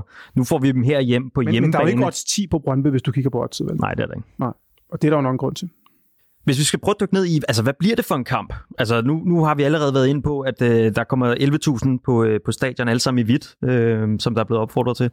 Øh, altså, øh, tror jeg, vi kommer til at køre samme gameplan, som vi gjorde her mod FC Nordsjælland. Det er jo lidt øh, af det samme, man er op imod. Altså, øh, nogen, der pakker sig, og så er et omstillingshold. Øh, Jamen, det, det, det vil jeg håbe, at man gør. Jeg synes ikke, de har, de har jo slet ikke den samme trussel op foran, som, som øh, Kamaldin øh, bevares. Han, er det Bros Bus, han hedder på højre kanten. Han, han, er, han er okay hurtig, men han har slet ikke samme speed. Øh, så, så jeg synes, vi skal angribe dem højt, som vi gjorde mod Nordsjælland, klart. Mm. Øh, og så, så skal Vilcek spille. Og måske spille Vilcek ikke i går, fordi han skal være klar til Men du frygter det- ikke på omstillinger så Brøndby? Nej. Nej, det synes jeg ikke. Altså, det synes jeg virkelig ikke. Øh, et take på Brøndby har jo været, som, som øh, FC Midtjylland gjorde det her med, at måske ikke lade sin baks gå så langt op, øh, men lade dem stå øh, altså mere i en øh, fire, Men det er jo lidt en anden måde. Til- er det ikke en lidt anden måde at tilgå kampen på? Jo, det vil så være det modsatte, ikke? Øh, hvor man måske har et, et, øh, et lavere og mere defensivt udgangspunkt. Ikke? Øh, Det, der tæller til fordel for det, det er jo, at det var lidt sådan, vi gjorde sidst, vi mødte dem ude på Brøndby Stadion. Der Ja. overgav vi bolden Ja, til dem, det var det og øh, det havde vi jo rimelig god succes med. Hmm. Spørgsmålet er, om vi kan gøre det inde i parken foran 11.000 øh, helt, altså en helt hvid parken, der bare... Det tror jeg, det tror jeg er svært, også fordi jeg tror, det jeg tror det, bliver, det bliver elektrisk. Altså, Præcis. For når folk, de, og især hvis Midtjylland-kampen er gået Brøndbys vej, altså så ved folk godt, hvad der er på spil ja. herinde, og så er der altså sektion 12 på alle fire tribuner. Det er 100% sikkert. Ja. Altså, så bliver det fuldstændig elektrisk, så kan det ikke stå. Så kan man ikke... Så, så er det AGF-style, som vi spiller mod AGF hjemme. Så er det bare ud over stepperne, ned og lave på hurtige kasser, mm. og så lukke munden på dem. Ikke? Mm. De, det kan man næsten ikke gøre andet. Mm. Det tror jeg altså, David har ret i. Og så bliver det jo spændende at se, altså vi ved, at de har Radosovic øh, i karantæne, som, som ikke er klar til den her kamp, og der, han har jo i virkeligheden været en af deres centrale spillere, i hvert fald i er mesterskabssæsonen her. Mega vigtigt, ja. Øhm, Han var ret god sidst, hvor han lige gav en assist til Vilcek, kan man sige, ved lige at invitere ham foran og sige, der skulle sparke den ind. det Det kommer vi til at savne. Det kommer Ja. til at savne. Øh, og så udover det, så, øh, så har de en Jesper Lindstrøm, som også har været øh, lidt i problemer. Han har en øh, knæoperation, der står øh, for døren. Øh, så det skal man da, man skal teste, hvor meget det der knæ kan løbe og så videre. Altså selvfølgelig øh, stadig på en pæn måde, men øh, Han spiller vel den sæson færdig, så tager han den operation i pausen, ikke? Er det ikke det? det, jo, det, det han har være så sådan, også et det bliver. U21, ikke? Så Jo, jo, kan- det, Men øh, det er vist noget med, at det ikke er så stort et angreb. Det er bare et par uger ude, sådan Okay. som jeg hørte. Det er ikke sådan helt vanvittigt. Men jeg synes både Lindstrøm og Frendrup inde på midten, jeg synes ikke, at de sådan, det, altså, det har ikke været så godt de sidste par kampe. Nej, jeg synes også, Altså, de svinger, der- de, der- der er de, altså- de ja, svinger lidt præcis. op og ned. De har ikke den der helt stabile, men så kan du igen også frygte, de rammer dagen, ikke? Fordi Jo, Lindstrøm, jo. når han rammer dagen, der, der er han en ret god spiller. Det må man give ham, Jo, ikke? jo, bestemt, bestemt, Ja. ja. bestemt. Men altså, har Brøndby ikke bare ramt deres reelle niveau her i slutspillet? Spillet er jo ikke berettiget til mere, end end det, de får Men det lige er jo nu. også det, Altså, der gør er det, bare så har ekstra, det er også det, der gør det så ekstra bittert, hvis de får hævet Ja, det det er mesterskab tolv hjem. ud. Fordi Det en ting er, hvis, hvis de nu havde vundet det mesterskab med Sorninger, okay, fint nok. Nogle gange, det ville være ærgerligt, men nogle gange må man også tage hatten af for nogen, der ligesom laver noget nyt. Mm. Men hvad er det, jeg skal tage hatten af for? Hvor er det, jeg skal bukke mig i stødet for det Brøndby-hold? Og så lyder man som en eller anden forsmået FCK-fan, men det mener jeg. Mm. Altså, jeg kan simpelthen ikke se, hvad der er så fantastisk ved det Brøndby-hold. Og det tror jeg hørt nogle gange, hvis man tillader sig at lytte til deres egen podcast og sådan noget Brøndby, så har de hørt heller ikke særlig positivt selv. Og det er jo det, der nærmest er sådan helt paradoxalt, fordi hvis man lytter til dem for et par uger siden, så sidder de jo selv og siger, Nå, vi ved jo, vi ved jo egentlig godt, at vi ikke rigtig fortjener det her mesterskab. Ikke? Så mener, det er jo ikke engang også, som en, og, det, og, det, og det synes jeg bare gør det endnu mere bittert. Ikke? Fordi så lad os dog hellere få smidt det til Herning, og så ja, ja, fint nok, og så håber på, at de ikke kommer i CL, og så må vi ordne den næste sæson. Og så er det ligesom stadigvæk ro i magtbalancen. Ikke? Hvis, hvis de vinder det mesterskab, så er de en heldig øh, lodtrækning for at, at, at, at knalde 300 millioner ind på kontoen, og så kan det godt være, at CV får lidt at lege med, og så er det altså et helt andet game næste sæson. Mm. Så er det altså en anden proces, Jes Torup skal i gang med, ikke? og det er det, jeg mener med, at den er så vanvittigt definerende, den kamp, for de næste måske 3-4 år i dansk fodbold. Fordi et Brøndby-hold, der får 300 millioner kroner for Champions League, de kan lave nogle ting og få en tro på nogle ting, de ikke har kunne gøre før. Det betyder meget. Og den, det samme den anden vej rundt. Øh, netop hvis det er, man, man misser sådan en chance her. Det kan godt være, at de ikke selv vil tale det op, som om det er en chance til så, at vinde mesterskabet, enig. men det er det. Og det så man jo også sæsonen efter 18. Præcis netop, øh, og der skal ud og sælge spillere til sommer, det skal der også for FC Midtjyllands øh, for den sags skyld, men øh, sådan en uge, han skal der ud og tjene nogle penge nu her. Øh, en øh, Jesper Lindstrøm skal der også smide, mens jernet er varmt. Øh, må ikke også, der er en Marksø, der gerne vil ud igen? Og jeg tænker, når du piller sådan tre markante skikkelser af i den centrale akse, så... Så er det ret vigtigt, at de ikke har 300 millioner til at købe nye. Skal vi ikke bare sige det jo, sådan? Fordi så står de med et problem. øh, jeg gad godt at tale lidt om, øh, om nogle af jeres største derby-minder. Det er en fed idé. Så måske skal vi ligge ud med dig, Christian? Ja, måske så sådan en, uh, en... For mig betyder den lidt noget, men, men den er måske lidt kedelig. Uh, det skal være din egen. ja, det skal være din egen. altså, dengang, jeg ved ikke, om man kaldte det Vilfort Park ude i, uh, ude i betonet derude, men uh, i 2003 sidder jeg på en restaurant nede i Spanien med en FCK-trøje på, og sidder med min mobiltelefon ved siden af, og bare venter på, at der tigger sms'er ind med faktor omkring kampen. Og et par bruger længere hen, der sidder der så en fyr i brøndby med sin kæreste. så der kører sådan lidt en, en ond battle, hvor vi kigger på hinanden. Vi snakker ikke sammen. Vi ved slet ikke nogen ord, men vi, vi kan godt kigge, øh, vi kigger på hinanden. Og øh, jeg kan følge lidt med i tiden, og kan godt se, at kampen må være slut. Fordi på uret siger, at, at den skal være slut. Ikke? Og pludselig så tækker der ind, at Hjalte har scoret, og jeg skriger helt sindssygt højt. Og ham der, der sidder over den anden restaurant, han ender med at gå og, og kæresten sidder tilbage og må betale, og de er ikke færdige med at spise. Og... Der var mange, der endte med at gå derude. Ja. øhm, så, det, så det er egentlig den, ja. ja. Det er jo så fantastisk. Det er jo bare sådan nogle historier, der gør det så fedt at være fodboldfan. Ikke? Det er også det med, at man bare sådan kan... Ja, det er sådan noget, man kan relatere sig til, og det er bare sådan noget, man oplever rundt i, øh, rundt i verden. Og de der med, hvor, hvor folk oplevede de der ting, ja. det er bare sådan noget... Øh... Det var jo en vildt dårlig restaurant nede i en lille bitte by, ja, der hedder Tour de Mar. Det har aldrig været bedre, det der du giver to Michelin-stjerner, ja, ikke? præcis. Men øh, ja, hvad siger du, David? Jamen altså, jeg, jeg, jeg kan jo ikke øh, gå med andet end klassikeren. Øhm, Suma Saxe. Det er Suma Saxe. Altså, vi skal tilbage til den 10. juni 2001. FCK Brøndby 3-1, 10 minutter ind i anden halvleg. Øhm, jeg stod på nede og se lige ud for Zuma, så jeg havde det, det perfekte udsyn alt gik i slow motion. Øh, zoomer, der blev hængende i luften. Bolden, der langsomt sejlede ind over Måns Krog, der bare stod måben og gloede. Og man troede ikke sin egen øjne, da bolden så ramte netmaskerne. Øh, og så var det så som om, at tiden den, den blev speedet op i dobbelthastighed. Altså, den er en af de vildeste jubelscener, jeg nogensinde har været vidne til. Øh, jeg havnede tre-fire rækker længere nede i en kæmpe bunke af mennesker, jeg ikke kendte. Øl overalt, folk krammede og kyssede, og jeg tror ikke, jeg var ikke den, det var helt sikkert ikke den eneste, der ikke kunne, øh, kunne holde øh, tårerne tilbage. Men man vidste i samme øjeblik, at man havde været førstehåndsvidende til noget helt magisk, øh, og noget, man aldrig kommer til at opleve noget tilsvarende af igen. Altså måden, det skete på, øh, intet mesterskab i 100 år, flotteste mål i Superligens historie, og så lige netop mod ærkerivalerne. Altså den dag i dag, der kan jeg, da jeg sidder og filosoferer over det her går, jeg kan stadig ikke rigtig forstå, at noget så perfekt og eventyrligt rent faktisk har fundet sted. Altså, det er jo rent hos Andersen i, øh, i yderste potens, det her.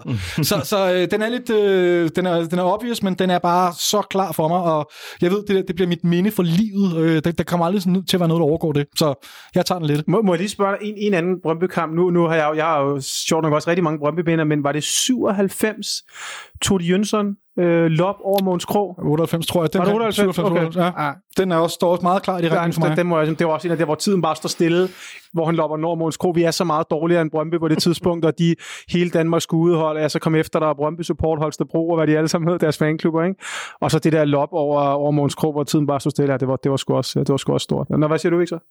Øh, jeg tror, øh, mit i virkeligheden er på øh, Brøndby Stadion. Og altså, det har været en kamp, hvor vi var trykket virkelig langt ned. Øh, det er for et par sæsoner siden. Øhm, og, og virkelig en, hvor, hvor der var...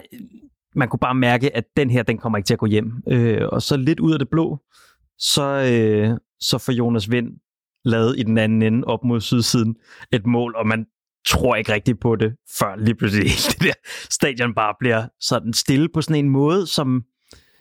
Er det der, hvor han laver den berømte tysse scene der? Altså stille på sådan en måde, som... som øh, øh, men altså sådan en... Folk taber kæben. Øh, ja. Mm. Det, det, det er bare noget, der er printet fast ind i, øh, i mit hoved. Det er også en legendarisk kamp, altså. Ja. Øh, ikke fordi, at den havde en stor betydning i virkeligheden for, øh, for hverken os eller, eller dem eller noget, men, men det, var, det var bare så symbolsk, det der, øh, det der måde, hvordan et hele stadion bare blev slukket. Hmm. øh, og honorable mention, det er den pokalfinale øh, herinde, som virkelig, synes jeg, er noget af det flotteste dansk fodbold kan diske op med, altså øh, hvor man kunne mærke hele byen summet. Øh, der, og der var de her lange fanmarsche, både for FCK og Brøndby. Der synes jeg virkelig, øh, det, det, det kunne noget, men det er ikke på samme niveau. Jeg sad faktisk lige og kiggede lidt på nogle af de her gamle, for jeg kan huske helt tilbage i 90'erne, der var der, der var der en masse FCK-fans, der gik rundt med de her trøjer på nede og se, hvor der stod Brøndby, kan vi altid slå. Kan I huske dem? Mm. Der var den der periode, hvor vi også var, hvor vi også var hammerne dårlige. Øh, det har vel været sådan lidt efter 3-94, sådan 5-6-97, hvor ja. det var, vi, var, vi var rimelig dårlige. Vi slog altid Brøndby. Ja. Og kampene, det var, det var det samme kampbillede hver gang. Vi spillede elendigt i det første halvleg, typisk på Brøndby Stadion, og så kom vi til sidst og kørte dem over. Diego Tur blandt andet med Turs Hammer, hvis nogen kan huske. Oh, yes. Turs Hammer på Brøndby, der tror vi vinder 4-1 på Brøndby Stadion. Vi vinder noget, der ligner 10 eller 11 af de første 14 kampe. Den vinder vi. Altså, det er helt mm. vild statistik. Det helt og det er altså en periode, hvor Brøndby er altså markant bedre end os. Der vinder vi noget, der ligner 10 ud af 14 kampe. Ikke? Men ellers synes jeg bare, at de har fulgt en op gennem historien, altså både med lige fra Tvil og Tvals første, selvfølgelig på Brøndby, på Brøndby Stadion, selvfølgelig legendarisk kamp, så hen over 90'erne, hvor vi altid kunne slå dem. Så var der sjovt nok den der overgangsperiode, du ved, med, med Tode Jønsson og så videre, og så kom vi op til det der sted, hvor der var de der mesterskabsdramaer, ikke? og der var jo selvfølgelig nogen, som gik den forkerte vej, og nogen, der gik den rigtige vej. Nu kigger vi på de gode minder, så er det selvfølgelig 0-1 med, med, med Zuma, og jeg var selv på, jeg var selv ude og navngive et stadion ude på, øh, ude på Vestegnen en gang i 2003, en, en, en dejlig aften. Ikke? Selvfølgelig Hjalte Park, øh, kampen, ikke? som er noget af det mest vanvittige, jeg har oplevet live, udover CFCK i CL mod, mod Ajax dengang. Det var også helt vanvittigt, men så synes jeg faktisk personligt, øh, synes faktisk, at måske magien røg en lille bitte smule af de der derbyer, når vi kom op i nullerne, og der var vi pludselig så meget bedre end Brøndby, og for mig handlede FCK mere om Europa på det tidspunkt. Det handlede om, hvor nu skulle vi ud og præstere i Europa, komme i en masse gruppespil, og det var, det, derby var mere stort for Brøndby. Det var deres store kamp at møde FCK, og se om de kunne, kunne drille os. Ikke? Og når jeg tænker tilbage sådan de sidste til 15 år, så synes jeg bare ikke, jeg har helt det samme derby minder. Et par mesterskaber på Brøndby Stadion. Der er sådan nogle øh, få ting. Papa Partijufs kamp derude, den eneste gode kamp, han nogensinde har spillet på FCK, hvis I husker den. Hvor han laver, øh, hvor han får skåret på Brøndby Stadion, overlægger ind. er fuldstændig glemt. Ja, ja, ingen, ingen, ingen rendring overhovedet. Nej, det, det, det er færdigt, hvis du slettet alle minder om Papa Partijuf. Han var faktisk god den sådan en pokalkamp. Men, men, men det synes jeg bare, jeg synes magien måske røg lidt af dem et eller andet sted. Øh, det er selvfølgelig stort med derby, og der er noget, der er noget fedt i det med tilskuerne, men, men efter vi har haft de der guldderbyer, Mads Jørgensen-kampen, øh, måske den mest forfærdelige FCK-kamp ja, nogensinde, mm. Todi Jønsson, hvor han bliver hævet i trøjen, og Milton stjæler vores mesterskab. Alle de der guldkampe, ikke? Og det er derfor, jeg føler lidt for sådan at bygge en bro over til det, vi skal igennem på søndag. At på søndag, der føler jeg altså, at vi skal gå igennem en af de der kampe, som vi måske godt kan huske på samme måde, som vi i dag husker 98, 01, 03. Det er trods alt 20 år siden cirka alle de kampe. Det tror jeg simpelthen godt, vi kan være ude for på søndag. Jeg tror, det er en af de der kampe, der kan gå over i, i FCK-historien på godt og på ondt. Det kan både blive en Mads Jørgensen, hvor Simon Hedlund i fire minutters overtid på en forkert vardom, han knaller et mesterskab hjem til, mesters, til Vestegnen for første gang i, ja, siden Rådet Kongen var knægt. Ikke? Øh, men det kan også være en kamp, hvor vi bare sætter dem på plads. Altså, det, det fedeste måde at Forestil jer lige en gang. Nu er vi op på søndag, vi er pisse nervøse, ikke? og så klapper vi 5-0. Nå, men så, for, så kan de aldrig komme der med det. Vi klarer måske endda 6-0, ikke? så er de lukket den. ja, ja. Vi har lukket deres sæson, og vi har lukket nummer. De gider næsten ikke engang stille op i den der CL-kval for andenpladsen, vel? Fordi vi lige slået dem 6-0, ikke? Jamen, altså, der, der, er bare bagt op til en historisk aften i parken, det er nødt til at sige, mm. øh, eller en historisk eftermiddag. Mm. Det bliver vildt. Øh, og hvem skal så, hvem, hvem starter vi med i den her kamp? øh, hvem, hvem skal tage den her kamp og, øh, og slå Brøndby. Må, må lige starte med at sige, hvem, mm. hvem vil du stille med i midterforsvaret? Det, det, det, er sådan, det kunne jeg godt tænke mig at, at høre. Hvis du, hvis, lad os nu bare sige, du var i Jesses sko, og ikke hvad du tror. Hvem vil du spille med mod Brøndby? Altså, den, nu, de spiller jo også på den måde, de spiller. De spiller ret karakteristisk fodbold, ikke? Jo. Hvad, vil, vil, vil, du stadig stille med en lidt langsommere Sanka, eller hvad, hvad vil du tænke i midterforsvaret? Øh, det er et rigtig godt spørgsmål. Ja, for den er meget afgørende for, sådan, hvordan vi approacher kampen. Hmm. Altså, man kan sige på to, der er der, der er to uh, takes på det her. Det er, at en, en Sanka er helt klart en, der, uh, der spiller endnu bedre, når der er fans på stadion, synes jeg. Og Derby. og Derby endda, ikke? Altså, øh, det er jo måske de bedste præmisser for, at, øh, at han kan brillere. Øh, når det så er sagt, så, så synes jeg, han har set uheldig ud nogle gange, i, når han skal falde i sit bagrum. Øh, senest så vi, vi så jo mod Kamaldin, der, der satte ham, men jeg husker også øh, mod FC Midtjylland, hvor at han øh, et par gange bliver, bliver øh, sat i den her position. Øh, Men hvem skal sætte ham i den position for Brøndby? Det skal Michael Ure eller øh, Jesper Lindstrøm. Men hverken dybt eller noget som helst. Jo, Michael Ure. Han løber da dybt. Jamen, jeg, jeg ser ham kun være sådan en trussel, der går på bæreste stolpe, og altid lige er der, hvor bolden lander. Jamen, jeg tror også godt, han kan løbe dybt til spiller på den måde. Det er rigtigt, han er jo ikke Kamaldin, vel? Nej, nej, altså, trods, altså, men, altså, men det der mener. Men men jeg synes bare, det er bare fordi, jeg tænkte lige selv igennem, og så tænkte jeg, jeg var jo egentlig ikke helt, så jeg var ikke helt, det var sådan lidt også der, jeg stille spørgsmål, mm. jeg var ikke helt sikker på, hvem jeg ville gå med, for jeg synes egentlig godt, man kan argumentere begge veje, ikke? Fordi jeg, troede... jeg synes bare, Sanka er lidt en derby-spiller, og de her ting, ikke? Men så alligevel typemæssigt ved jeg ikke, om han egentlig er den helt rigtige til deres, øh, mm. øh, til Brøm. Hvad siger du, Christian? Vil du, du vil stille med Sanka og, og, og, og Victor? Ja, altså, ja, der, der fanger du mig. Der er i hvert fald en ting, jeg i hvert fald ved, jeg, jeg mm. har VK på venstre kant. Okay. Og så kan man sige... Så, Jamen, så er der på penge, eller? Ja, det, det, det, der er sgu lidt i tvivl. Øhm, Jamen, det er det, jeg mener, den er svær, ikke? Men Sanka er selvfølgelig, han er, det kan gå begge veje, kan man sige, ikke? Mm. Øh, jeg tror, jeg vil vælge Sanka, og så ved jeg faktisk ikke, om det vil være Nielsen eller Bøjlesen, jeg vil Hvad siger du den? Jeg kører med samme øh, start, øh, ikke formation, men start forsvar som mod øh, Nordsjælland. Okay. Det, øh, ja. Victor Christiansen må, jeg tror, han tager de sidste tre kampe her i, i, i foråret på, på bænken. Ja, det, er, det er også det, jeg tror, Jes gør. Men så er det jeg kun fordi, at han vil spille Bøjle til VM. Eller EM, undskyld. Ja, men du får nogle ting ind. Jeg tror måske, det er ikke helt dumt at sætte Victor Christiansen ud og få en lille pause. Jeg tror også, det er sådan, i, i sådan en kamp, hvor der kan stå så uhyggeligt meget på spil. Der er det måske også nogle gange godt. Men er han så dårlig ude på Brøndby Stadion? Nej, det var han absolut ikke. Det var han, super. Ja, det var han, han, han har en indlægsfod, som er så god. Men det er jo, derfor, det, det er jo også derfor, dilemmaet er svært. Ikke? Fordi mm. hvis man kunne sige, at han er ikke så god mm. i de store kampe, han er jo netop god. Ja. Så, mm. så, så, jeg er virkelig bange for, at vi bruger Bøjlesen for meget på venstre kant, fordi jeg tror ikke, han har fysikken til at spille derude. Så derfor så vil jeg langt hellere have ham ind centralt. Øhm, og han er super dygtig derinde. Jeg men så er du så bare tvunget til at smide Sanka eller, eller Christiansen på bænken, ja, men så, Eller Nielsen, undskyld. Ja, undskyld, ja. Mm. Øhm, jamen, så vil det, det ville jo nok være Sanka, der endte med at trække sorte pære. Okay. Øhm, men ja. det ville være et svært valg, faktisk. Fordi resten af holdet giver det ikke sådan i lidt højere grad sig selv, hvad tænker du, Victor? Jo, altså der kunne være noget inden omkring uh, centralt. Nu så vi jo, at uh, Victor Fischer uh, havde, havde en mindre skade, så man valgte at prioritere mere, uh, uh, mere centralt, blandt andet med en Pep Biel, ikke? Og, uh, men hvem skulle, hvem, altså, der var ikke nogen, der spillede sig af, tænker jeg, mod Nordsjælland på den midtbane der. Pep Biel, han spillede vel en glimrende kamp? Nej, men vil du, for eksempel sådan en som Kamil Vilcek, det er sådan en spiller, jeg gerne vil have i sådan en kamp her. Øh, men hvem, hvem skulle man sætte af til fordel for ham? Men det er jo det. det, er, det jeg er glad for, at det ikke er mig, der sidder i, øh, i to sko lige nu, fordi den er, ja, den er sindssygt svær. Altså, mm. Det kan godt være, jeg vil ind med, med Pep alligevel, så, mm. altså, øh, fordi jeg vil have plads til Vilcek, jeg vil have plads til Vind, og... Ja og Stage, øh, Seca, Lea, den der trio der, mm. den skal også spille, så... Og det er jo også svært Så er der Falk, han skal selvfølgelig også spille, så det er vel pep, altså. Ja. Det må der bliver det svage der bliver det, Ja, det vil, det vil jeg gøre. Men man kunne vel ikke også stille et spørgsmål og sige, hvem er det, der er god som indskiftningsspiller? Fordi jeg har altid haft det her take, jeg synes bare, der er nogle fodboldspillere, de er bare bedre som indskiftningsspillere. Ikke? Og sådan kunne man også godt tænke lidt, ikke? hvem er god? Jeg synes, en Fischer vil være meget god at sætte ind som indskiftningsspiller. Ja. Ikke? For eksempel. Ikke? Jeg synes også, før i tiden synes jeg også, Mo var bedst som indskiftningsspiller. Nu synes jeg måske, han er vokset en lille smule. Ikke? Mm. Der synes jeg altså, han var meget bedre, når han blev sat ind, og så når han fik kampe fra start, så tænkte jeg, gud, er det samme spiller? Ikke? Mm. Så sådan kan, der kan man også tænke lidt i det. Ikke? Så den er sådan, øh, ja. men den er, den er ikke helt nem. Nej. Men, men er, er, er det en givet præmis for alle FCK-fans nu, at når vi stiller op mod Brøndby, så stiller vi op med alle de her tre Øh, altså selvfølgelig Seca, Lea og Stage. Ikke? Er det sådan helt, er det, er det en præmis nu, eller hvad? Nej, det tror jeg, yes. Altså jeg tror, det er hans midtbane. Jeg tror ikke, han laver den om. Men hvad er så øh. planen med siden af dem er skadet? Så ja. har han gjort det, han spiller kun med to centrale og så en, ja, ja, ja. ligesom han gjorde med Stage Pep Biel, øh, da vi havde okay. både Seca ja, og Lea ude. Modtaget. Det ville jeg jo allerhelst også have, han gjorde.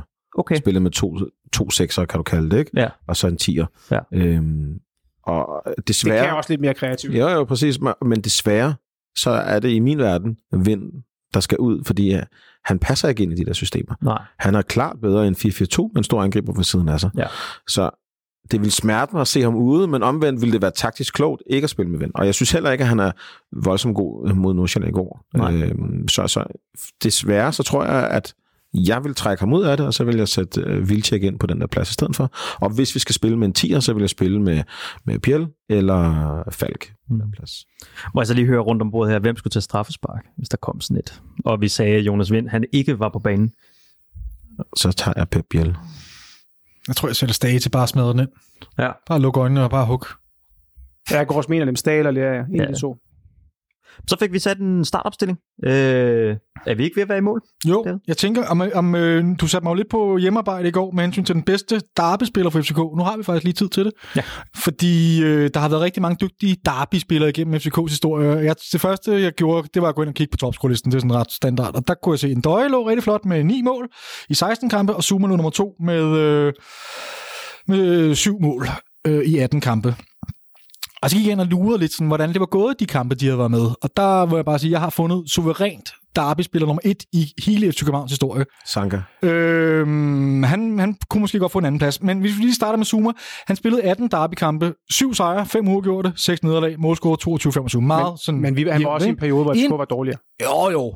Jo, jo. I forhold til en helt sikkert. døj. En 100%. døj var der jo, vi ikke ja, selvfølgelig. gruppespil efter gruppespil. Stadigvæk. Prøv lige at høre her. Endøje spillede 16 derby-kampe.